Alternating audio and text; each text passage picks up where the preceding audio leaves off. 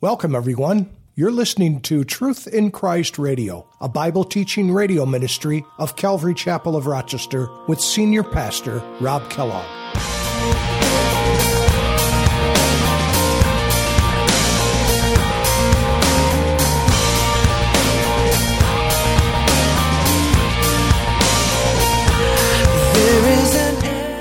Adonai Zedek is leading this, this cause and gathering all these armies against uh, with him to go up and attack Gibeon because they see Gibeon now as turncoats and, and, and turning against them. So now they're going to attack them. They're going to attack them. And, and, and again, this is a, a strategic city. And it's interesting that rivals, they often come together when they have a common enemy.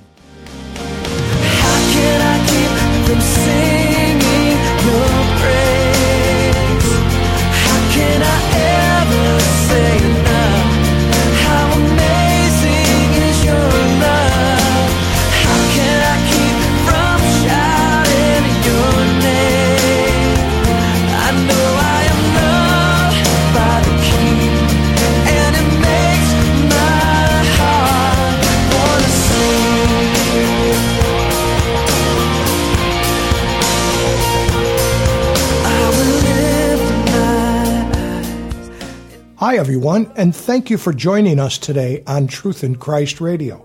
Pastor Rob continues our journey through the book of Joshua in chapter 10.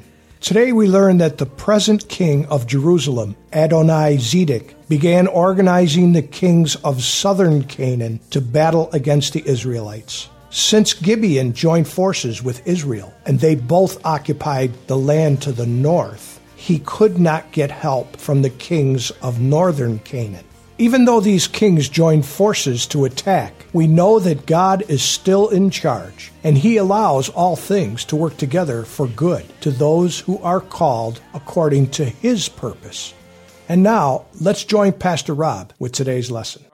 These literally mean one who is given. And these are basically slaves, temple slaves, assigned to the Levites and the priests for service in the sanctuary. And so there were these Nethinims, and some believe that the Nethinims were actually Gibeonites. And there's really not a whole lot to prove that, but it's very possible because um, David will, you know, you'll see as, you, as, we get on further, he, he, he employs the Nethinims, and they were servants to the Levites. So it, it very could be that these men were from the tribe or from the, um, the family group of Gibeon.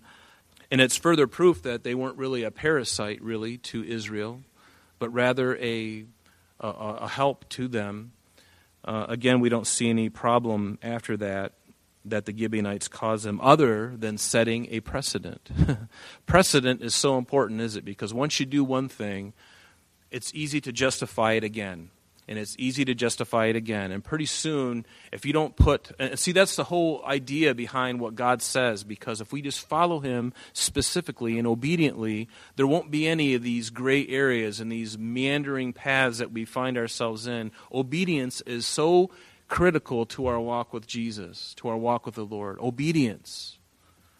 We must learn that. It's, it's, and it's, a, it's something that we gotta, we, we've got to dig down deep in our heart and say, God, help me to be obedient. Because in my flesh, I'm weak, but you are strong. God, help me to be obedient. Because when, the more I'm obedient to the Word of God, the less hurt I'm going to incur on myself and those that I love around me.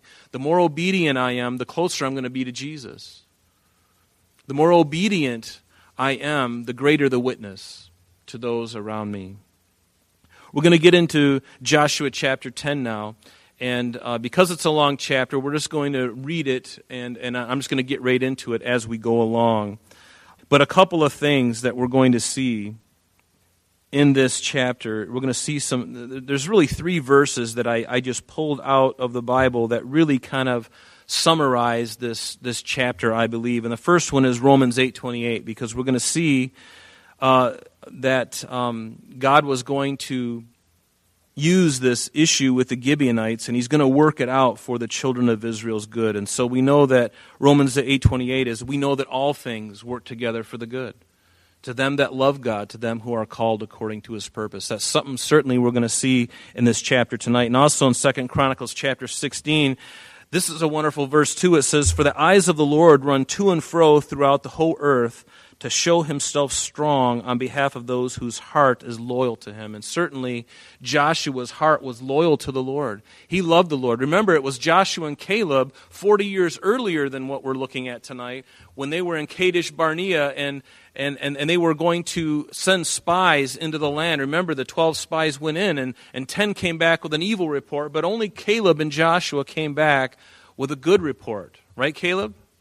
There was two men that came and they brought a good report. And now Joshua, Caleb and Joshua, now Joshua, now the leader of Israel, now he's going in and, and he is going to be a, a, really wonderful man and he's a wonderful leader. But that doesn't mean that he didn't have his flaws and mistakes. There's not a leader or a person on the planet who is without flaw.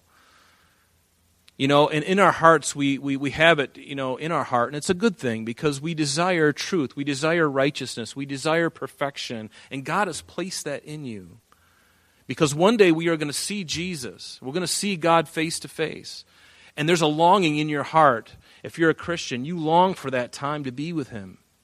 And it's a good thing, it's a really good thing. And sometimes it breaks our heart when we don't see sometimes the, that, that kind of witness here on the earth consistently. It hurts, doesn't it? When, when somebody lets you down, when maybe when there's a president. There could be any number of presidents that we've had throughout history, and everybody's looked to a president of the United States, whoever he may have been through history, and they all had hopes. But every man, every man, every woman has a chink in their armor. Every man has issues. Every woman has issues. We can't escape it.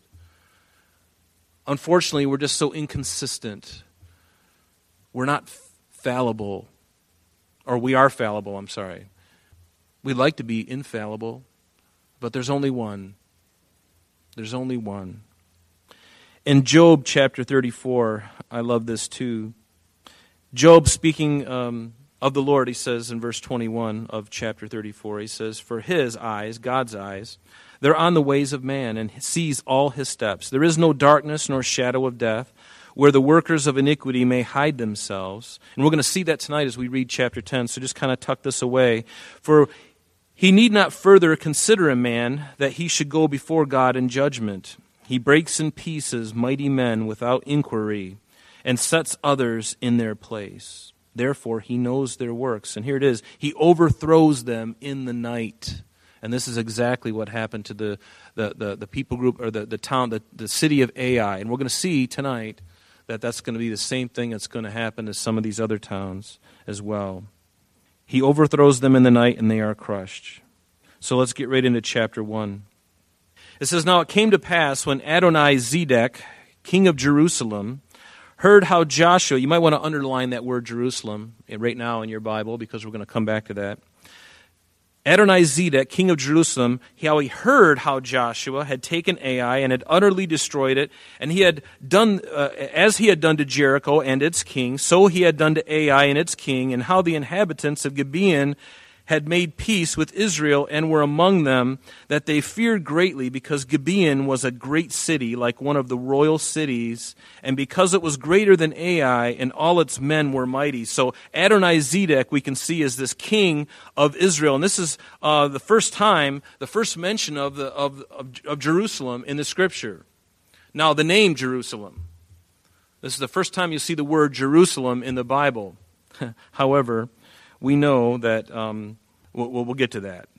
But this was a Gibeon was a royal city. It was one of the biggest, one of the bigger cities. It was a beachhead, if you will, in the center of Canaan.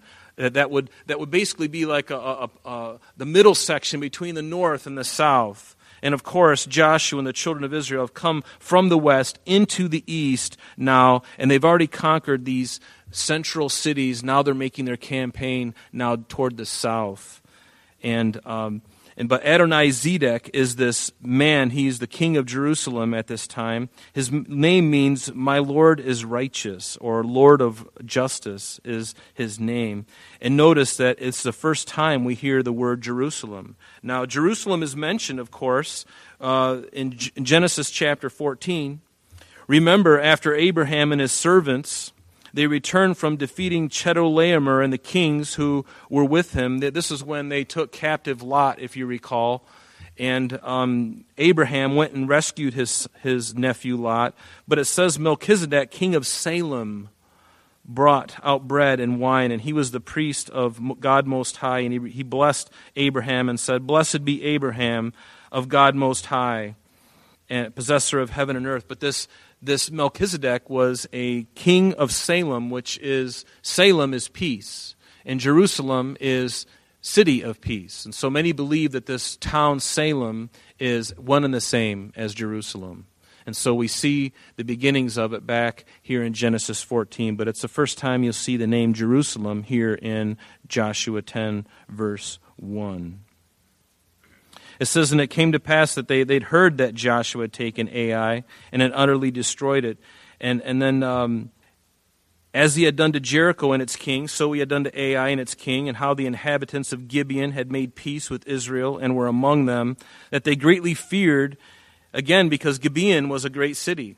It was a royal city. And this infuriated the Amorites in that area because they were supposed to be one against this great company of this army of people that had been invading the land.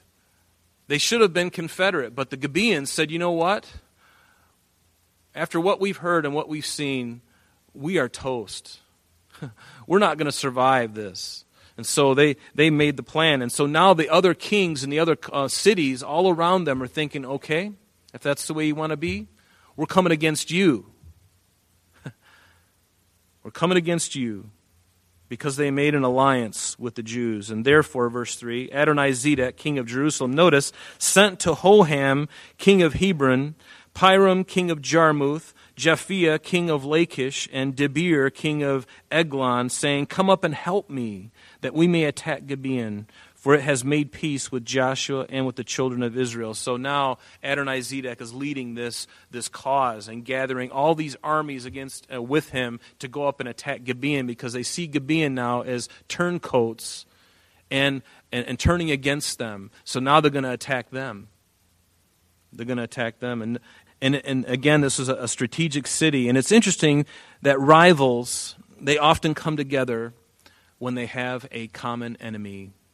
They used to be together, but now they have a, a common enemy, and now they are, are, are fighting against each other. And, you know, it would, it would seem to me that if you know, as a result of this happening, that you would think that Joshua would be going, Great, this is one way I can get out of my out of the promise that I made, this vow that I made to them. I'm just going to let the other um, cities, why, why should we go up and, and, and tear them apart and, and destroy them? Let, their, uh, let the others do it for us, and then we'll go against those armies.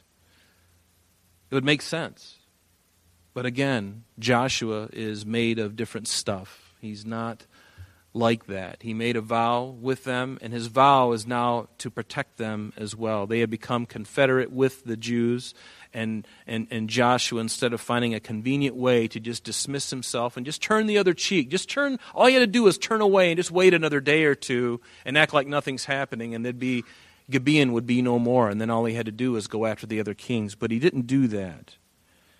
And you know, you see this kind of thing happening throughout the Bible, and it's you know rivals, uh, you know once at enmity with one another, but now they come you know, to a con- common enemy. Uh, we see it in Luke's gospel in, tw- in chapter 23. Remember when Jesus was being arraigned and, and being falsely accused, that it says in verse 12 of that chapter that that very day Pilate and Herod became friends with each other, for previously they had been at enmity with each other. They hated each other, but now because of this uh, of Jesus now coming before them and, and being questioned, all of a sudden, they, they, through a, a weird series of events, they become friends. And it's very similar to what's happening here in, in the life of uh, Joshua and the children of Israel and those kings that are surrounding. In Psalm 2, it says this Why do the heathen, why do the nations rage and the people plot a vain thing? The kings of the earth, they set themselves, they, they cement themselves, they, they, they, they, they um, approve themselves. And the rulers take counsel together against the Lord and against his anointed. And, and so you can see now that these, these kings of the earth, and again, this is just uh, prophetic of, of, not only um, what, what, what, happened then, but it, it's certainly going to happen in the future. We know that that's going to happen again in the future. But this psalm, Psalm 2, wasn't even written for 400 years after this event occurred. And so you see how God, how things really never change in regard to man. We're just kind of all the same. The Bible says that He fashions our hearts alike, He knows that we are dust. We're kind of all the same when it really comes down to it. The things that we need, the things that we desire. Everybody wants love, everybody wants to be provided for. These are natural things. You want to feel a part, you want to be loved, you want to you want to have your needs met. These are all very natural, normal things. But it's interesting that as a result of the unfortunate alliance that they had made with Gibeon, the resulting events that would that would happen would allow Joshua to have victory over these kings in one fell swoop. What may have taken days to do now, God, even in spite of Joshua and the children of Israel's mistake, God is going to allow. Again, it's a Romans 8:28 moment. I hope you get that out of this because we're going to see that how God used the mistake uh, Joshua made uh, with the Gibeonites to further his plan. And again, he could have done it just fine, thank you, if they'd just have been obedient, but now, as a result of their disobedience, God can oftentimes turn that around if our hearts are right and, are, and we're repentant, right? So, going on in our text in verse 5, he says, Therefore, the five kings of the Amorites, the king of Jerusalem, the king of Hebron, the king of Jarmuth, the king of Lachish, and the king of Eglon, they gathered together, and they went up, they and their armies, and they camped before Gibeon and made war against it. And the men of Gibeon sent to Joshua at the camp at Gilgal, because remember, the, the children of Israel are still there in the plain of Jordan in, in Gilgal, and they send an ambassadors or a spy or two and say, Do not forsake your servants servants, Come up to us quickly, save us and help us, for all the kings of the Amorites who dwell in the mountains have gathered together against us. And you know, that is a wonderful thing if you think of it, certainly for their own good. But if you just spiritualize this for a moment with me, what is the greatest thing that a, a, believer and an unbeliever should do? It's to go to Joshua. It's to go to Jesus. That's what Jesus' name was. When he was running around uh, that house in Nazareth, there in Galilee of the Gentiles, his parents didn't call him Jesus. They called him Joshua. Jehovah Shua. Joshua, come here. I'm sure they never had to reprimand him because he was always doing what his parents had asked. Verse 7, he says, So Joshua ascended from Gilgal, certainly because of where they were at. Again, if you look at a map, you know that they were in the plain of Jordan. Anywhere you go, as they were going east, or as they were going west, there's a mountain range there, and you got to climb those hills. So they were ascending. So Joshua ascended from Gilgal, he and all the people of war with him, and all the mighty men of valor. And there's a um, th- th- there have been some who have claimed that there was actually more than one Gilgal to somehow make it more plausible that they didn't have to travel as far. But there's really no proof of that. In fact, there's a a good Bible interpretation rule, and that is if the first sense makes sense, don't look for any other sense.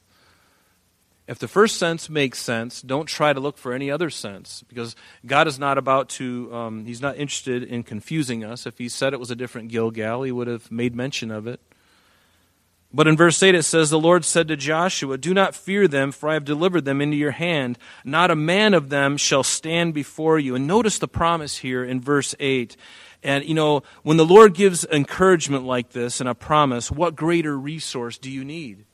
If God is the one who is speaking and, and, and telling you what's coming and the strength and, and what He's going to provide for you, there's really no need for us to fear, although we do fear. And God knows that we are dust. He knows that we are going to fear, and that's why he mentions it. Do not fear them, for I have delivered them into your hand. Not a man of them shall stand before you. And you see, where God's promises, there is the enablement. Where God guides, you've heard it before, God provides. And what God pays for, or what God orders, he pays for. He's going to make sure that he takes care of his people. In 2 Timothy chapter 1 verse 7 it says this, for God has not given us a spirit of fear, but of power and of love and a sound mind. And this is certainly something that Joshua was learning and is going to continue to learn. But as he followed and as he was obedient, he saw his God working powerfully on his and the children of Israel's behalf. He says, Do not fear them, for I have delivered them. And this ought to ring a bell for Joshua because uh, there were other times that God had spoken this to him. In Romans 10, verse 17, it says, Faith comes by hearing, and hearing the word of God. And, and Joshua is now hearing God speak. And by hearing God speak, it invokes faith, it encourages his faith.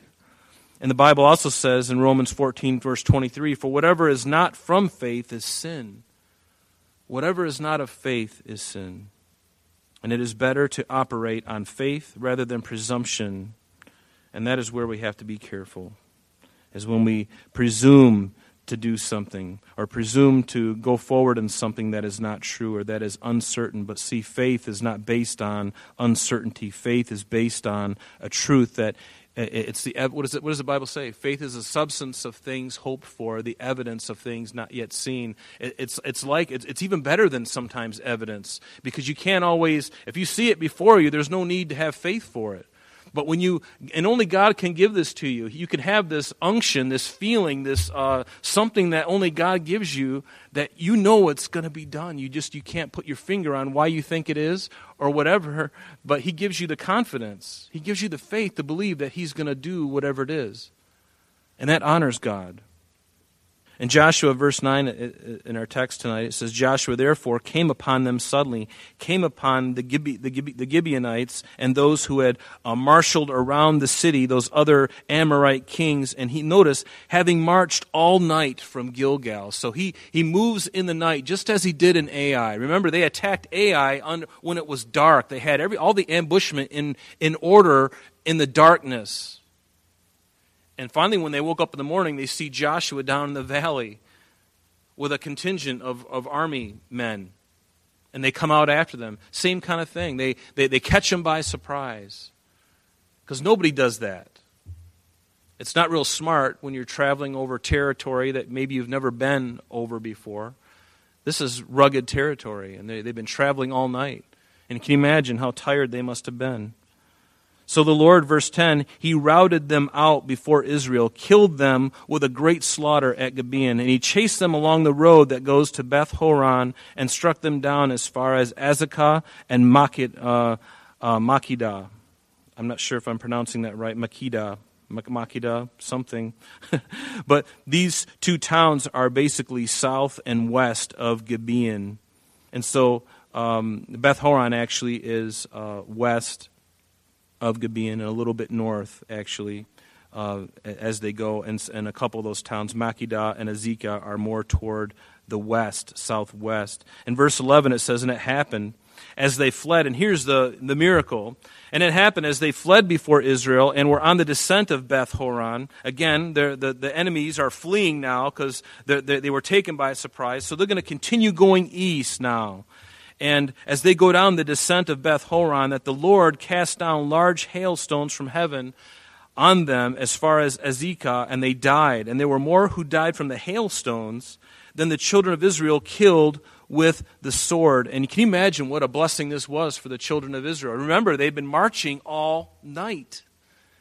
You know, one of the worst things you can do in battle is to get your army all night, moving them all night, and then fighting a battle immediately on the tippy toes of that of that march to get where you need to be. It's better to get there and get rested and then hit them in the in the morning when everyone is fresh, but not so with the children of Israel. Again, God telling them what to do, and God had a plan that Joshua didn't have a clue about. I'm sorry, that's all the time we have for today. But please join us next time as Pastor Rob continues our study in the book of Joshua. Calvary Chapel of Rochester is located at 2503 Browncroft Boulevard, Rochester, New York 14625. You can reach us at our church office between 9 a.m. and 4 p.m. Monday through Friday at area code 585 586 3140. If you would like to have an audio CD of today's message mailed to you in its unedited form, simply mention today's date when contacting our church office. You can also contact us via the web by logging on to www.calvaryrochester.com. There you will be able to access a number of useful things, such as information concerning our beliefs, our ministries, contact information, our location, service times, and much more. You can also download or listen to the radio and sanctuary messages free of charge from the teachings link at the top of the page. To listen to Calvary Chapel of Rochester sanctuary messages or Truth in Christ radio on your mobile device, just subscribe to both through Google Play and Apple Podcast. You may also join us on Sundays and Thursdays through live streaming of our services and Bible studies. Just click on the online services link. We're so glad that you could join us today. And if there is any way that we can bless you in your walk with Jesus Christ, please don't hesitate to call our church office. Remember, Jesus said, I am the way, the truth, and the life. And for this cause I have come into the world, that I should bear witness unto the truth. Everyone who is of the truth hears my voice. May God bless you in abundance today as you walk with Him. And until next time, this has been Truth in Christ.